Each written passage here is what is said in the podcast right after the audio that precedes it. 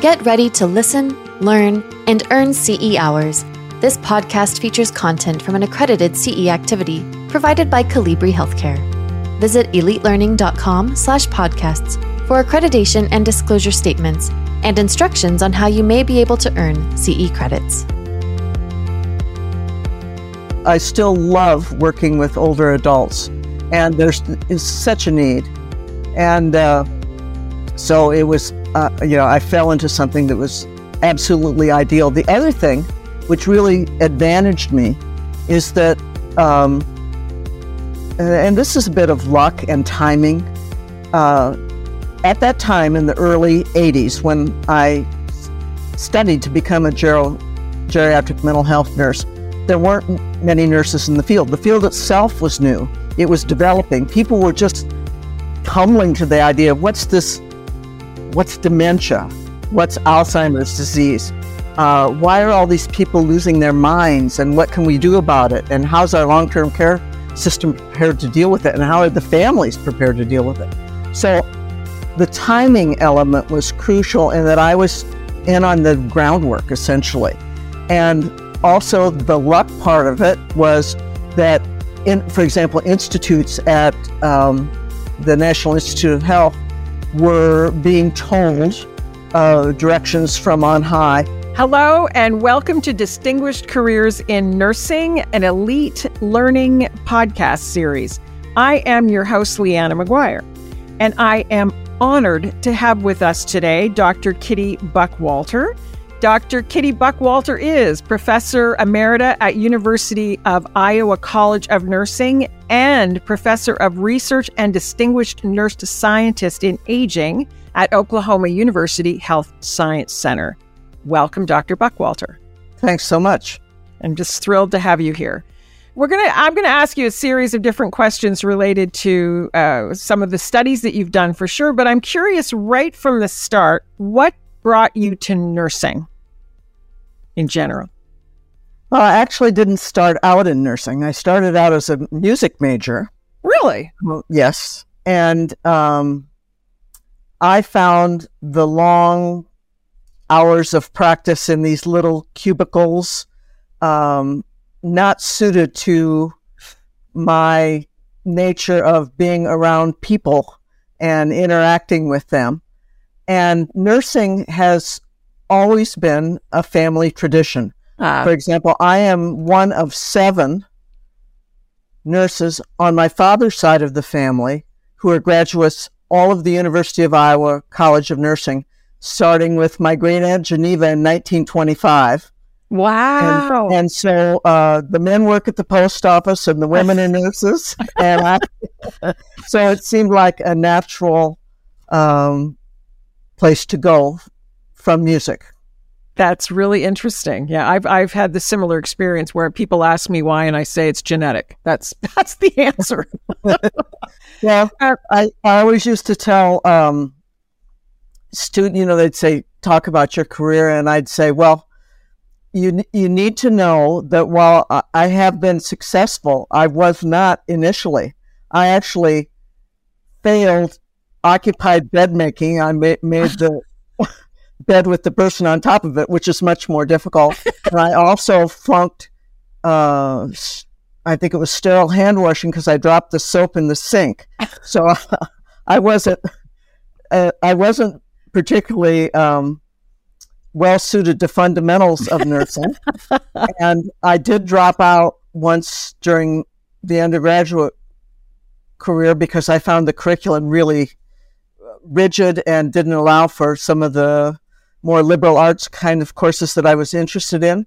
But I went back and I'm glad I did. And then finally in my senior year, uh, when we had, we were a medical model curriculum in the 60s at that time, when uh, I was taught public health and psychiatric nursing, it was like, I've arrived. This is what I want to do. Uh, and you have. Um, I'm really impressed. I want to hear so much about your uh, your research when it comes to um, geropsychiatric nursing. This this intrigues me to no end. I'm such an advocate for seniors and all of the things dementia and everything that you've been working with. How did you get in that area? Well, once again, it was a kind of career by fiat. It was largely a fluke. Okay. So I, I had just joined. I'd finished my uh, PhD in nursing, and I, and was one of the few doctorally prepared nurses uh, on our faculty in the uh, early or late seventies, early uh, eighties. Uh, I was talking with the the dean, Geraldine Felton, at the time, and she suggested that it might be a really good idea if I would uh, get some sort of specialization because I was all over the board. I loved everything. I was interested primarily in psychiatric nursing, but you know, uh, occup- how did it affect occupational health and postpartum depression? And she said, you need to focus, and it would be lovely if you brought in some grant money. Now, this oh. was a time in the very early 80s when that was really not a part of the expectation or picture for uh, for many nurses in academia. Uh, but she made this suggestion. So I was at a lawn party uh, uh at a colleague's house, and I ran into a good friend named Jay Semmel, who was with our sponsored programs, which is part of the university's kind of grants management um, office.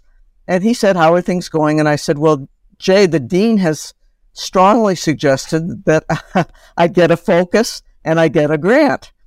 And so if something comes across your desk, send it to me and I'll look at it. So uh, a few weeks later, in campus mail with a one of those smiley face stickers on it from Jay, comes a supply for uh, a Geriatric Mental Health Academic Award through the National Institutes of Mental Health. And so I took it down to the dean and I said, uh, This looks interesting to me, but you know, it could have been pediatric psychiatry as well as geriatric at the time. But I thought I'd like to give it a try. It sounds like a good opportunity. I meet the eligibility requirements, and it will also give me some exposure to learning how to write a grant. So I did it, not really knowing what I was doing. We had a few senior people on our faculty, but uh, who were very helpful, but not a lot. And the dean looked it over for me, and I set it off in October, oh, 1982, I believe. And I didn't hear anything and didn't hear anything, but I was so naive, and we weren't schooled in uh, grant development and what to expect at the NIH uh, that I just assumed I hadn't gotten it and nobody had bothered to tell me.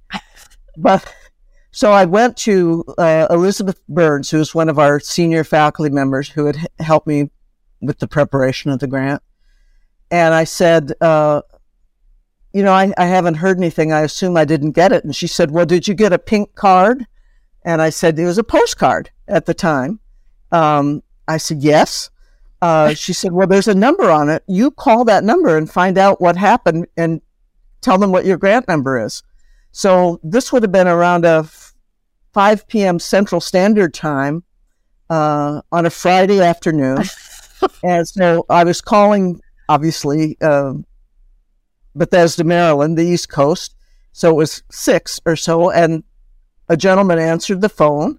And I said in my very empowered professional voice, Well, you don't know who I am, but I'm, I'm Kitty Buckwalter from the University of Iowa, and I wondered what happened to my grant application.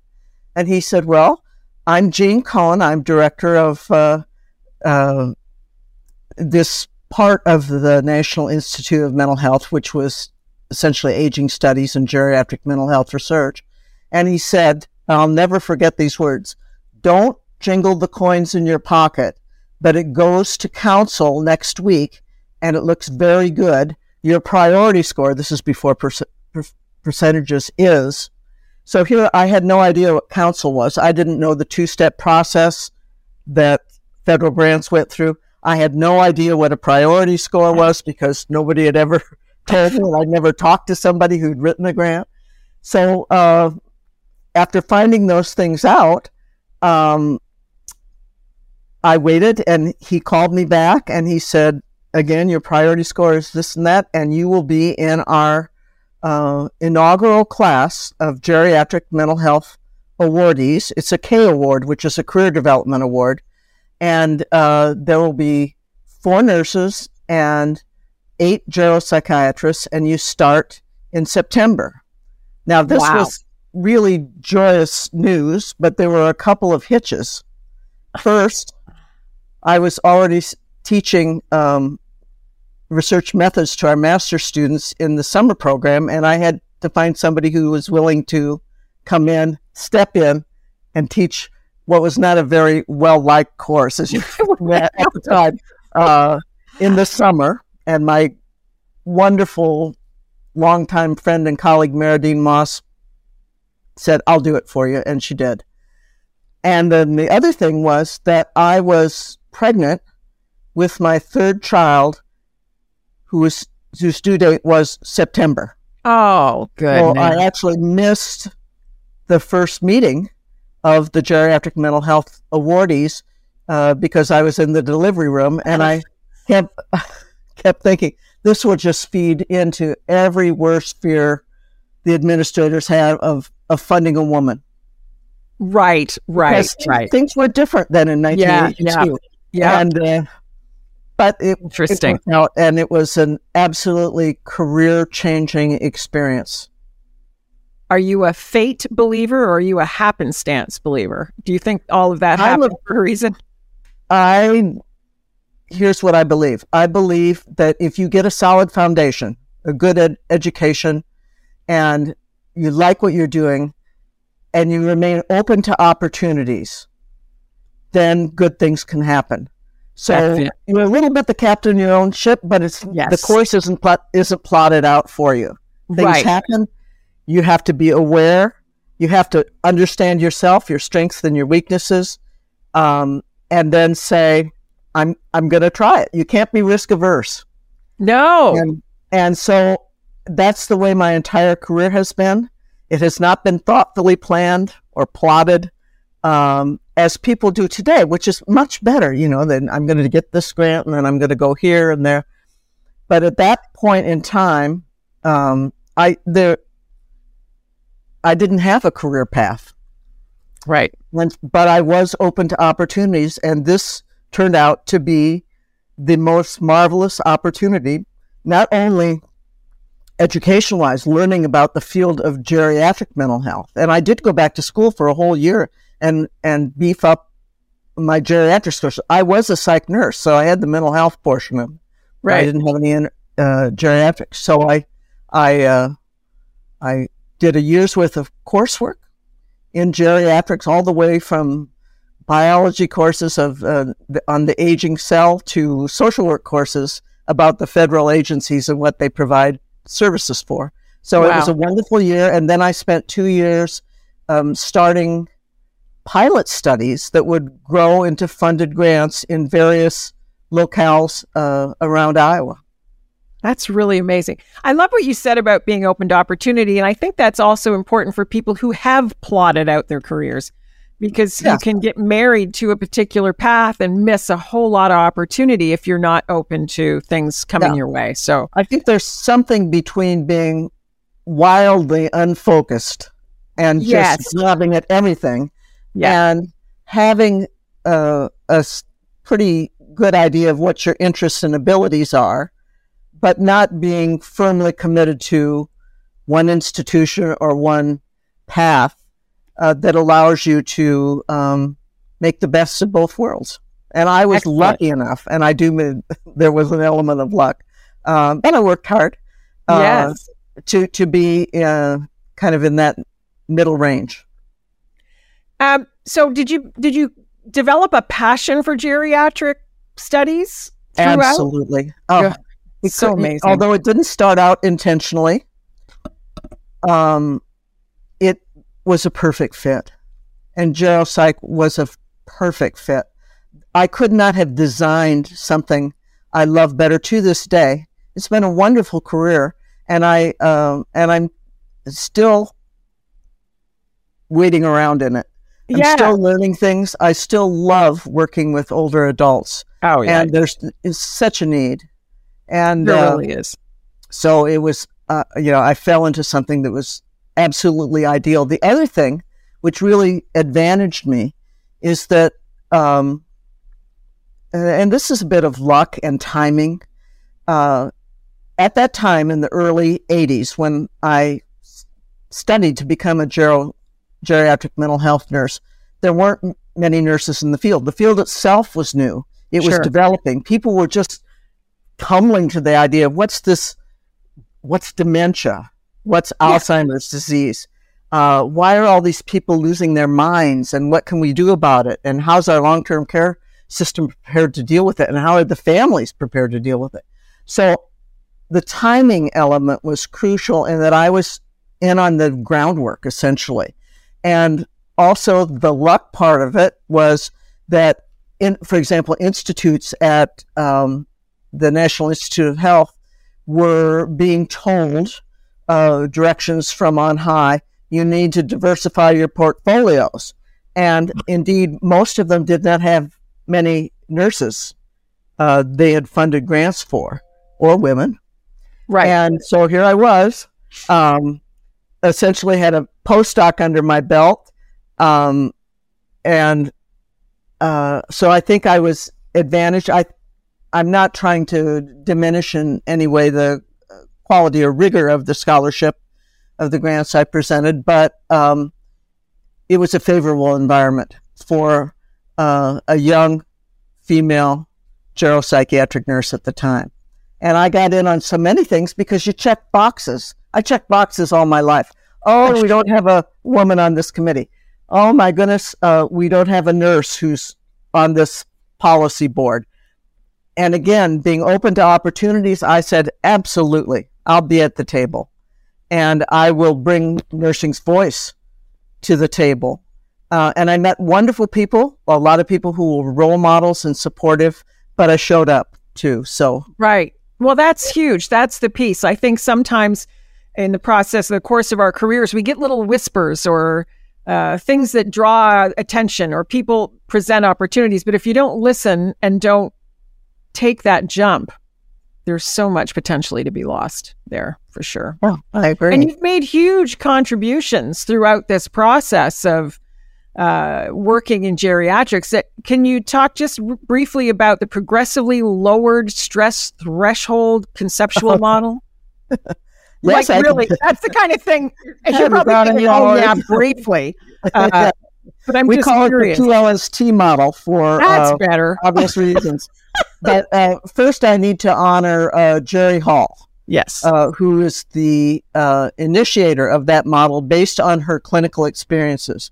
She was um, my master's student at Iowa and later became my doctoral student, and her dissertation started off research in this area. wow. Um, so I was fortunate enough uh, to learn from her because one of the great things about being in academia is you can learn as much or more from their students, from your students as they learn from you. And Geri was certainly one of those uh, people, an, a master educator, a master clinician, and uh, and I was able then to help her at that time uh, to to focus her wonderful ideas and concepts into a model for care, Great. uh, and then to help her get that disseminated. So we published the first version of the PLST model in Archives of Psychiatric Nursing in 18, nine- 1987. Wow. Um, and then uh, we continued to do research together for many, many years thereafter and That's brought fantastic. other people in as well. So that's Yeah. how that started. It is a model for care, it uh, among many others, but it was one of the very first theoretical underpinnings for dementia care, uh, and that helped ground research in the area because of that uh, the conceptual framework that it offered.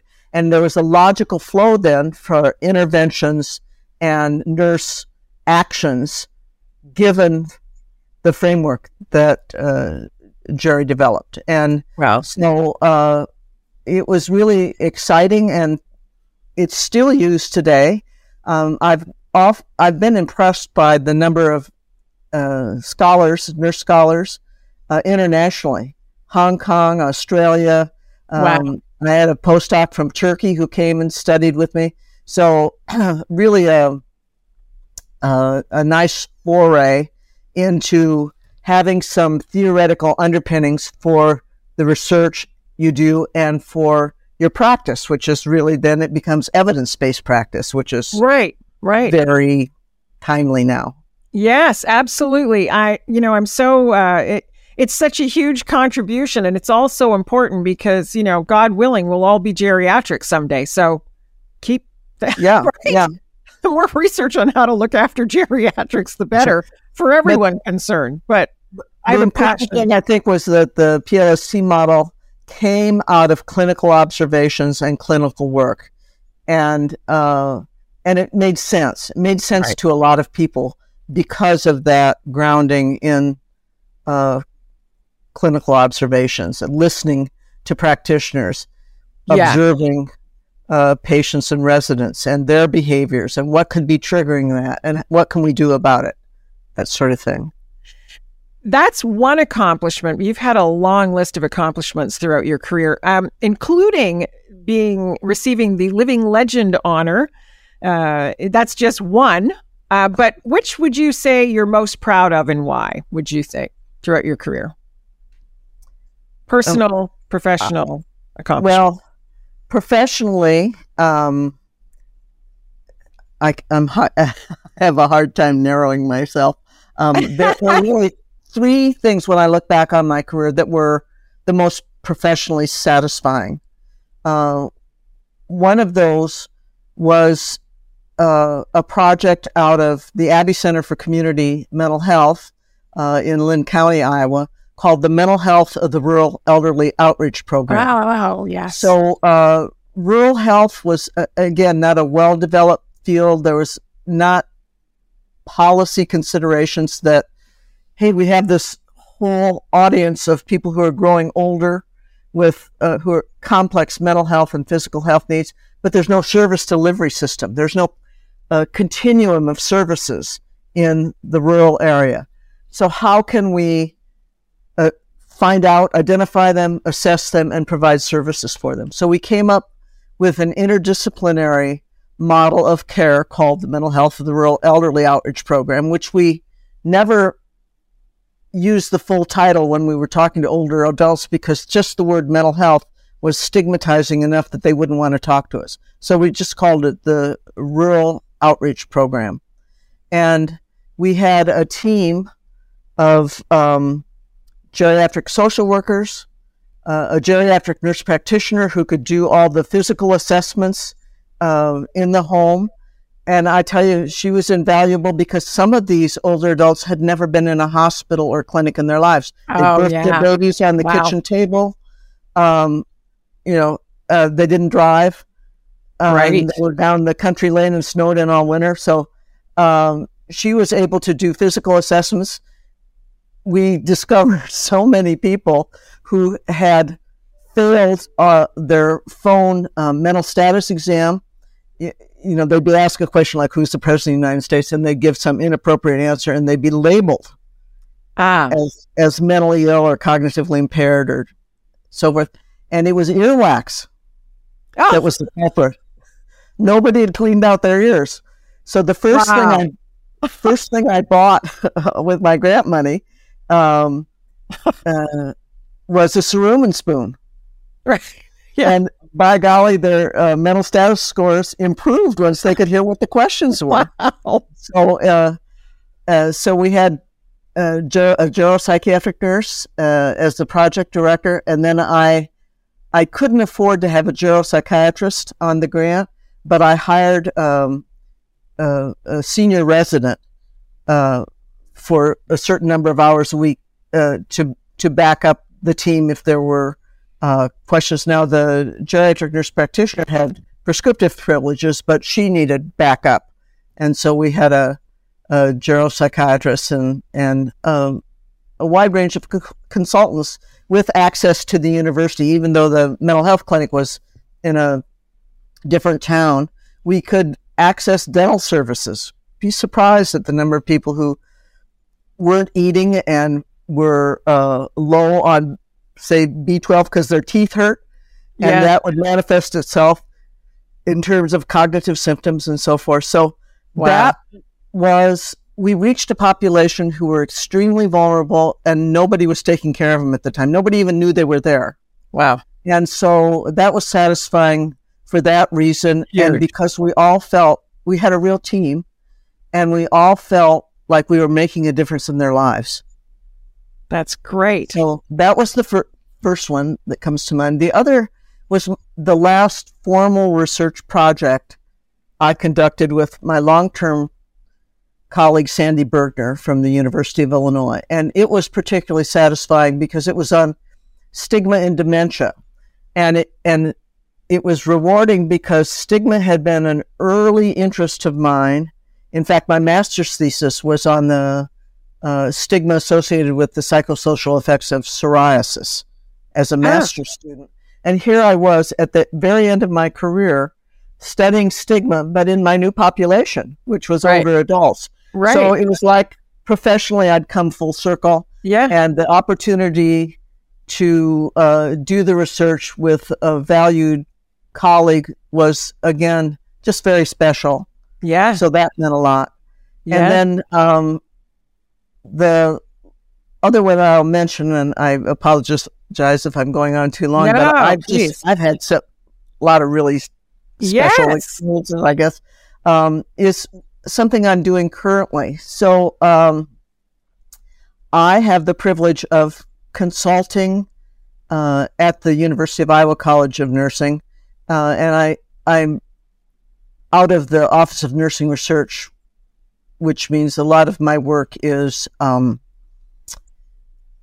focused on helping people get grants and write manuscripts and that sort of thing.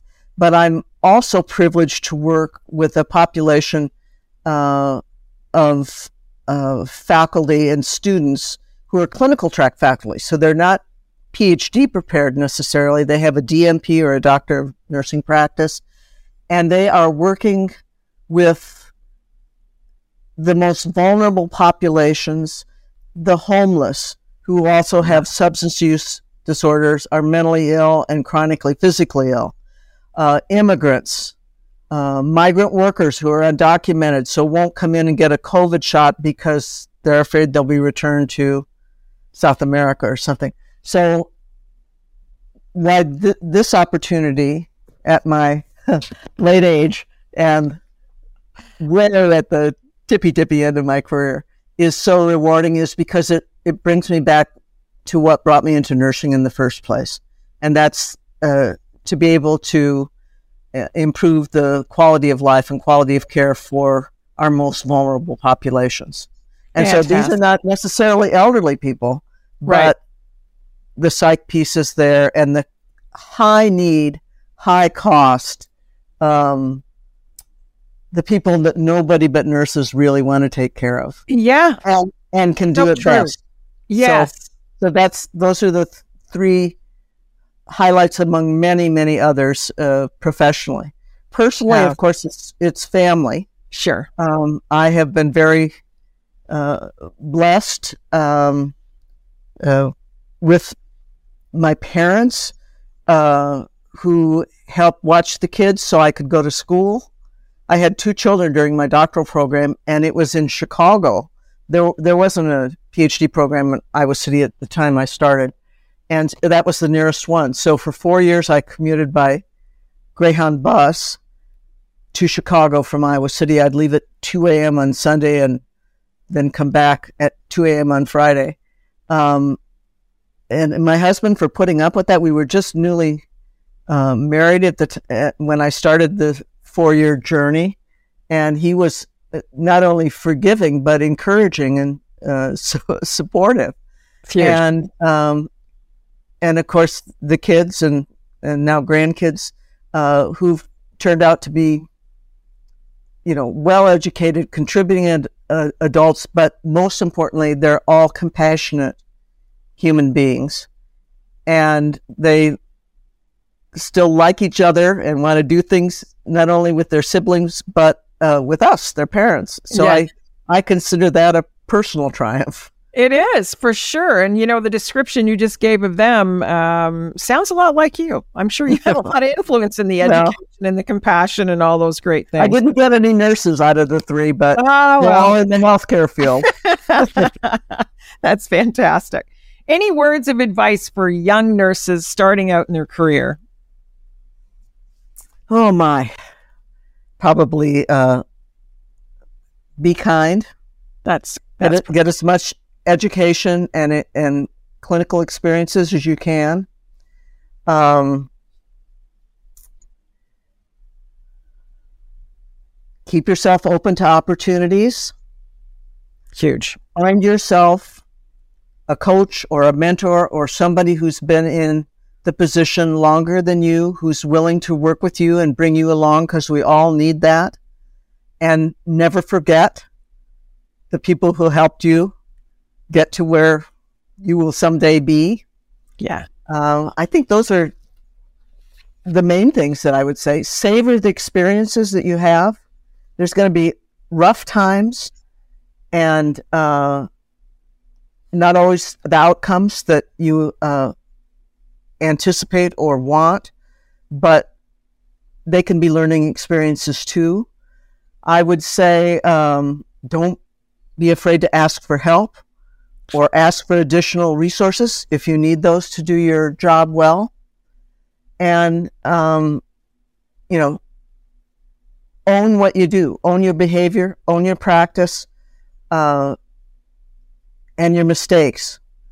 So, uh, I will tell you that I made plenty of them. And I, do I have time to just tell you a couple? Go for it. Uh, um, because I think it's important for people just beginning to hear from people who have been successful in their nursing career that it wasn't always uh, a bed of roses. So I was, um, my first job out of uh, college was as a Navy nurse during the Vietnam War. Wow. And I was stationed in Guam. And we got air coming every day anybody who had lived past the front lines but was too sick or injured to make it back to the United States, we got them any time of the day or night, and you could be called in. We also had typhoons regularly, so if you were within 48 hours of the storm, you you lived in the hospital until it was over, and all the pregnant women on the island came in, and you took care of them. Um, so it was uh, the hospital had uh, 112 beds, and our census was 223 the nurses' barracks had been um, converted to, we call them dirty orthopedic, but they were infected orthopedic cases. Um, so it was a chaotic environment. You worked wherever it was busy, labor and delivery. That's where you worked. You need, they needed somebody to scrub in the OR. You scrubbed. So it was absolutely the best kind of internship right possible. Yeah. And I had a sense of clinical mastery uh, coming off the three years uh, of active duty uh, that I've never had since. And, I, and that will play out later. But anyway, I came back here, entered a, a master's program in psych mental health nursing, and got a job um, at the hospital. And I was assigned like five people where I've been used to taking care of whole wards of that. First of all, I was bored so I really didn't know what to do with myself. It was just sure. such a, a dramatic transition in roles. And from my very first uh, job in nursing, which was this is what nursing was to me. We also had no telephones on the island. Uh, so if, um, well, there were a few, but I mean, not not where people lived. You had to drive to the Hilton Hotel, and then the doctors would call in and give you an order. Wow. So we had standing orders up the wazoo. It, it was extraordinarily autonomous nursing practice just because of the context, the the war, sure, uh, in Vietnam at its peak uh, in the early seventies, and uh, so I came back, and within two days I was called before a medical tribunal for practicing nursing, practicing medicine without a license. Now, this is before there were things, nurse practitioner programs. We're, we're talking the early 70s. And I had somebody was constipated, so I gave him milk of magnesia. Wow. Which you could buy at, you know, Yeah. CVS pharmacy over the counter. But, and, and then somebody spiked a temp and I ordered blood gases on him because that was my practice experience. And if I had called the doctor for a milk of magnesia order and they had to drive to the Hilton Hotel, I mean, I would have been uh, in deep trouble. Yeah. So I got my hand slapped and I was assigned a senior nurse to teach me how to behave properly as a nurse. uh, so uh, that was um, one of the learning experiences. But how, even when things may not seem to be useful at the time, your experiences, especially during uh, COVID, uh, they can be later on. And how my Navy nurse experience helped me in my academic career is that I had a position as an associate director of nursing research in a clinical setting.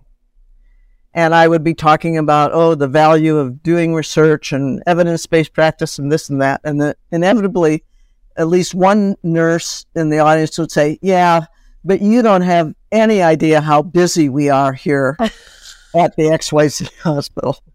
And I'd say, well, let me tell you about busy.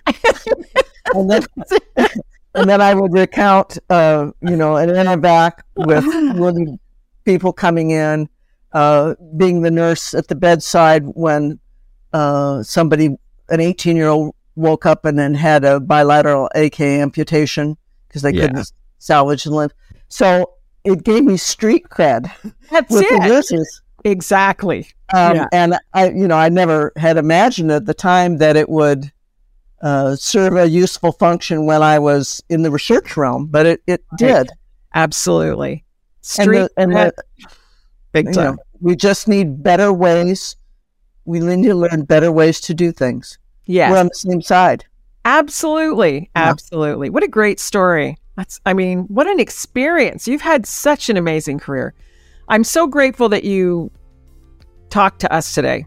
Really, genuinely. Well, thank you. really great, great conversation. So I appreciate it. Um, I just want to say again, thank you for your contributions in a big way. And uh, I could just, you know, we could just keep going. Maybe I'll just call you someday just to chat. Anytime. okay. Uh, we hope you've enjoyed this episode of Distinguished Careers in Nursing with the wonderful Dr. Kitty Buckwalter. EliteLearning.com has a variety of courses that you can take to help expand your career and your learning.